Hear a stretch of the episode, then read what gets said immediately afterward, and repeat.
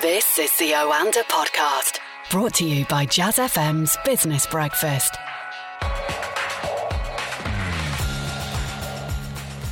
This is the Oanda Market Insights podcast with me, Johnny Hart. Each week we preview and review all the big business and market stories with an Oanda senior market analyst. And this week it is Craig Erlam in London. Good morning, Craig. How are you doing? I'm really good, mate. How are you? Not bad, although this coronavirus has totally dominated the agenda this week. And I was thinking just a few weeks ago, we were pondering what unexpected events like this can do to markets. At the beginning of the year, if you can cast your mind back, it seems like a long time ago already, there was the dispute between the US and Iran. That was a concern. That really pales into insignificance with the current trauma. It's amazing how quickly something like this can take hold of markets and really spook them. Yeah, it has. But I mean, I guess this is in many ways far more substantial because what we're talking about here is global supply chain disruption. And that has massive implications for businesses. It has massive implications for businesses in ways that we don't quite understand yet. And I think that's one of the scariest things from a purely business perspective. It also has the ability to take businesses which are otherwise healthy enough and not on the verge of going bust and tip them into that direction. Uh, obviously, this week uh, we've seen Flybe, for example, go into administration. Now, this is a, a, company that was on the verge of going bust ultimately, was being saved by the government and by various deals. And this has just tipped it over the edge. It was the final nail in the coffin. So, this is the first business casualty of the coronavirus. And I'm sure there, I'm sure there is going to be more, others which wouldn't have been a risk had it not been for this. People are already talking about is this the first of many airlines to go because that has been one of the industries far more heavily impacted to this date by the spread of coronavirus. And let's be honest, if we start seeing more and more cases popping up, people are just going to fly less. It's inevitable. The coronavirus is a very good example of just how vulnerable we all are, really. Mm-hmm. Um, and you mentioned Flybe. It's a kind of Darwinism that could take hold, the survival of the fittest, really, isn't it? Just as in, in a sense of health terms, uh, medical, very sadly, this virus is attacking the elderly rather than the, the young. In fact, um, I, I, read a statistic that no, no child under 10 has died in the whole world uh, so far from this virus. You're seeing companies which, as you said, like Flybe, who are vulnerable, who aren't particularly healthy, and it just needs something like this to tip them over the edge. Well, this is the thing. It's never going to be one thing that completely tips a company uh, over the edge. It's always going to be the final straw that breaks the camel's back. In Flybe's case, this was it. I mean, it could have come earlier, of course, but there is going to be other companies who wouldn't have even been at risk of administration or not a serious risk of administration had it not been for uh, the coronavirus. And like I say, we're focusing on airlines at the minute because they are very much at the forefront. They are in the headlines, but there are going to be many other industries, many other businesses where we are going to be having similar conversations, which is why the responses from the authorities is going to be so important. We've had big responses already this week. We had the G7 meeting of finance ministers and central bankers earlier this week that yielded a quite open statement, which actually disappointed people on Tuesday. We had a market rally on Monday. We had a negative markets on Tuesday. On the back of that statement, it seems a bit empty words. The action that followed actually has suggested quite the alternative. We've had 50 billion in funding uh, committed by the IMF, particularly for the more developing economies. We've had 12 billion in funding funding committed by the World Bank. We've had an interest rate cut of 50 basis points out of meeting from the Federal Reserve. We've had a 50 basis point rate cut from the Bank of Canada. We've had a 25 basis point cut by the Reserve Bank of Australia. And we've had rate cuts as well in other parts of the world also to try and support. We've had fiscal measures being announced in various countries over the last couple of weeks. And I think there's going to be plenty more to come already now the focus is on the upcoming meetings of the Bank of England, the ECB, the Federal Reserve again. So the Fed has cut by 50 basis points in an off meeting decision, but they've almost fully priced in for another 50 basis point cut in two weeks when they meet again and, uh, and further cuts further down the line, and obviously then more quantitative easing. Uh, US 10 year treasuries are now yielding record lows around 0.8%, well below actually where they were yielding before. So they've smashed through uh, the previous floor. And it's all on the expectation that central banks are just going to have to go into record territory, have to go into uncharted territory once again in order to provide some stability. But this isn't even going to stabilize the economy. This is just going to stabilize the markets. It's going to aid the economy because naturally, during periods like this, you do get credit squeezes where uh, the cost of credit just spikes for reasons that are are uh, in many ways make sense. So the one of the ways the central banks can affect that is by uh, reducing credit cost. But then we have to make sure that the credit is getting to the companies that need it. So cash flow problems, and that's where the government and fiscal efforts and the combined efforts of the central banks and the governments are going to be incredibly important, and where the IMF and where the World Bank, etc., are going to continue to be uh, incredibly important, as well as many others. We're kind of learning as we go on this because this has got so much worse than anyone really initially anticipated.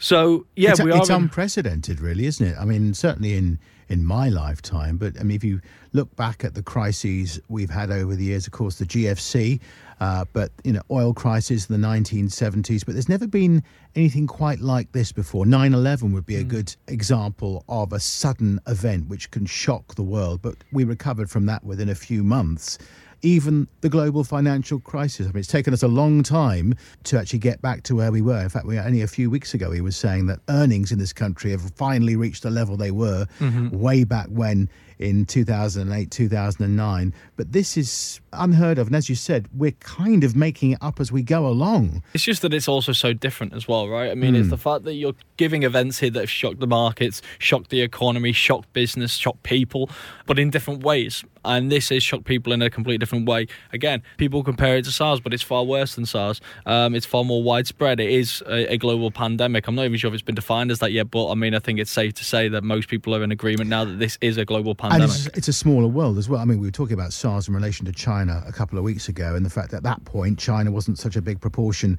of global trade. But you could also say that because of social media, the paranoia, the worries, the mm-hmm. concerns, they spread much quicker. And this is a self fulfilling prophecy, perhaps, as well. Yeah, I mean, well, I think you're, you're looking at a situation now where, so the government has to almost overhype it, overplay it because they want people to take this seriously. Are we They- doing that in this country, though? I th- I I we don't get the feeling that the Conservative government thus far has gone as far as it could. I mean, maybe quite wisely, really, because as I said, it is a bit of a self fulfilling prophecy. But some people are criticising them, saying they're not doing enough at this stage and they're just managing the situation rather than, say, banning flights or banning big events. They'll be uh, obviously have a watchful eye on, on how things are going in the next few days. But going back to the economy, as you mentioned, the US interest rates are down. Some of the other central banks have reduced theirs. What will happen next week with Mark Carney? So next week, obviously, we have the budget uh, in the UK, and you wonder whether the Bank of England is currently in talks with the Treasury and trying to. Mark Carney mentioned yesterday that he wants the measures that are implemented by the Bank of England and the Treasury to be complementary. Uh, so you wonder how, how many discussions are happening with between the Treasury and the Bank of England right now in Are, terms are of we ensuring talking about an emergency cut? Uh, and no, it's one? not. I, I don't think we can look at cuts because cuts isn't the, the be all and end all. It's about creating liquidity for the markets. It's about ensuring there's not a credit squeeze, a credit crunch suddenly because we've got recent evidence of where that can become quite catastrophic. So the Bank of England could do a lot more than just cut interest rates. It can ensure that cash does flow to the areas that it's needed in order to keep healthy companies uh, afloat. Uh, and the Treasury is going to have to make efforts on that side as well. So I wonder whether next week we are going to see more from both sides on this because the Bank of England has lagged the other central banks. Of course, it helps when you have a meeting prepared this week.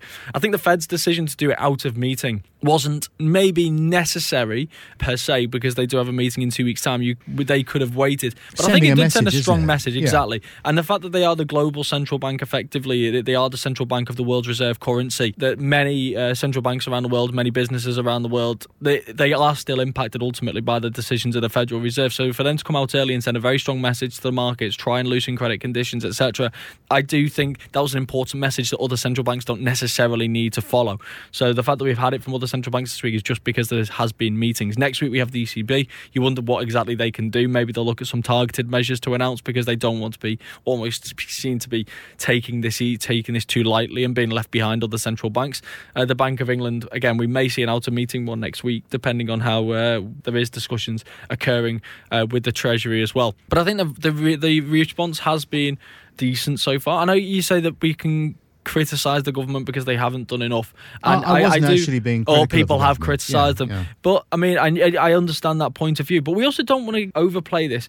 We're, we're still in, I think, what double digits in terms of the number of cases here in the UK. We're not at a catastrophic level. That doesn't mean I don't think it's going to get much worse. It, of course, it, it is going to get much worse. There are going to be triple digits at the yeah, moment, yeah. uh, maybe early uh, early triple digits. Yeah. Then, but I mean, Italy is not necessarily cancelling sporting events or events they are doing them behind closed doors, make taking these kind of measures because they've got so many more cases and it is a bigger problem already. All there. schools And closed think- down in Italy. I Exactly. mean, it- but I don't think we do yeah. need those type of measures here in the UK yet because I don't think it's bad enough. And I think to enact extreme measures before the situation justifies it, I think that just spreads panic. So you want to find this balancing act between ensuring that people are taking this seriously, washing their hands, using the gels, looking after themselves, making sure that they are doing everything they can, sending that message to ensure that that message gets across. That is what is needed right now. Whereas when you start spreading panic, then things do become self fulfilling. Yes, do you know what? If less people are getting on the tube, there probably is less chance of a spread. If people are hugging less, touching less, all of this, then there probably is less chance of a spread. But then if people are also going to the shops less because they're afraid,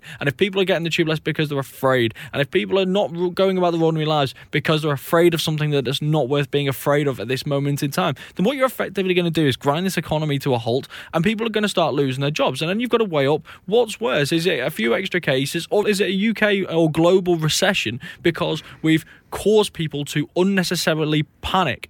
About something which doesn't warrant it at this moment in time. We've got to remember there is what around 70, 80,000 cases in uh, in Wuhan in China. China is an economy of what uh, I think I checked this morning, something like 1.38 billion people. These are not nice numbers, uh, and I'm not saying that the, the numbers are anything are, are in any way okay, but we've got to have a little bit of perspective as well at the same time. When you're criticising the government for not cancelling flights, for not doing this and the other, I do think we do need to to take a step back a bit. But then, like, I- as I started this by saying, it's about finding the right balance between making sure people are taking this seriously and not causing unnecessary panic. And I totally agree with you. Absolutely right. More harm can come from the collapse of economies, as you said, people's livelihoods, the revenue that governments need to to operate public services, they're already under threat.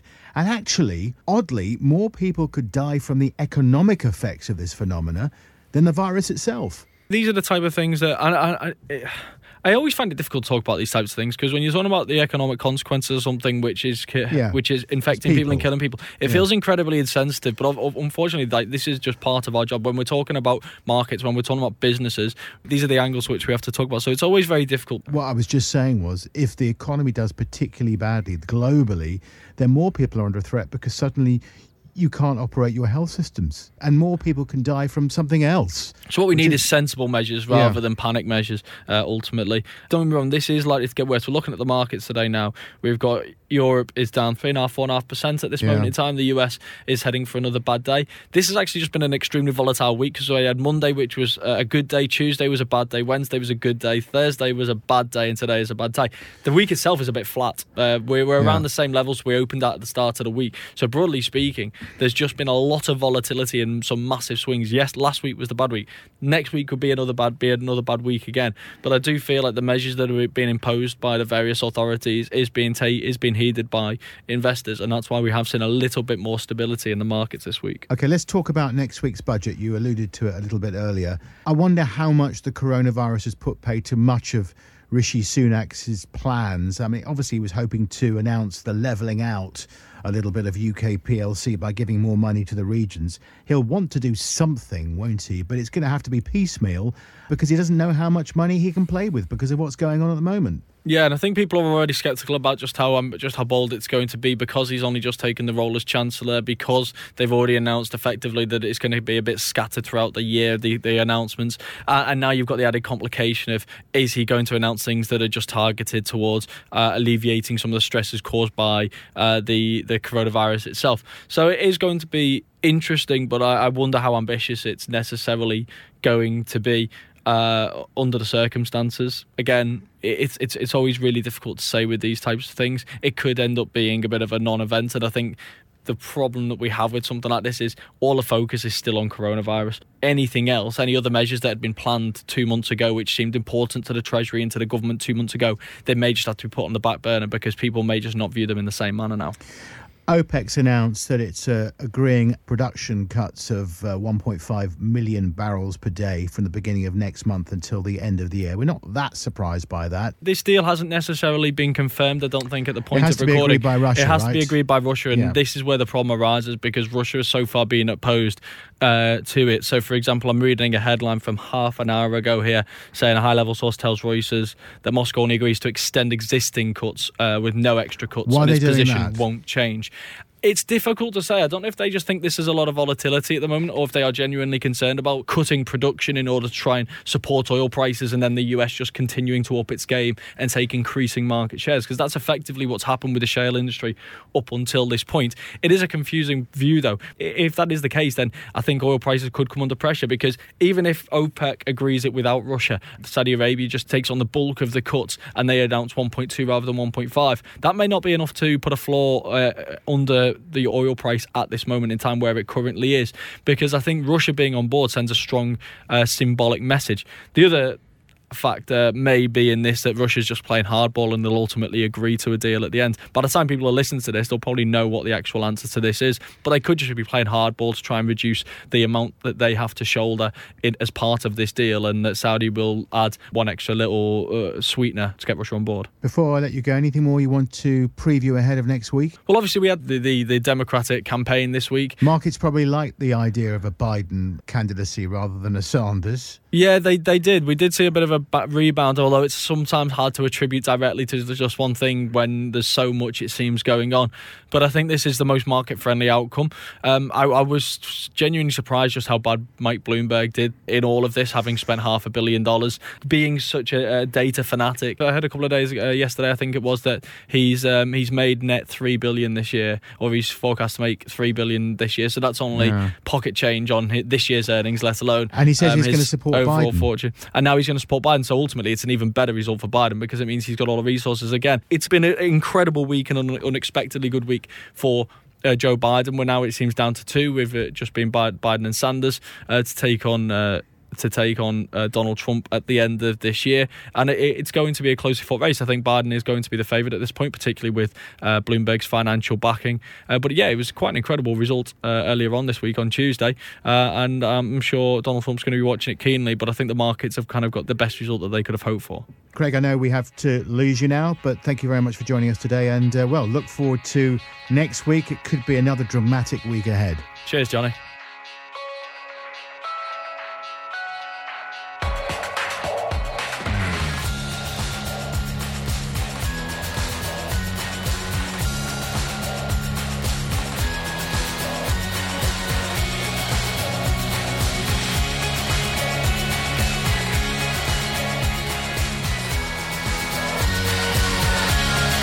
Was the Oanda podcast from the team behind Jazz FM's Business Breakfast, a daily early morning 30 minute briefing for the day ahead. On air from 6 a.m. Listen to Jazz FM on DAB, online, or just ask Alexa.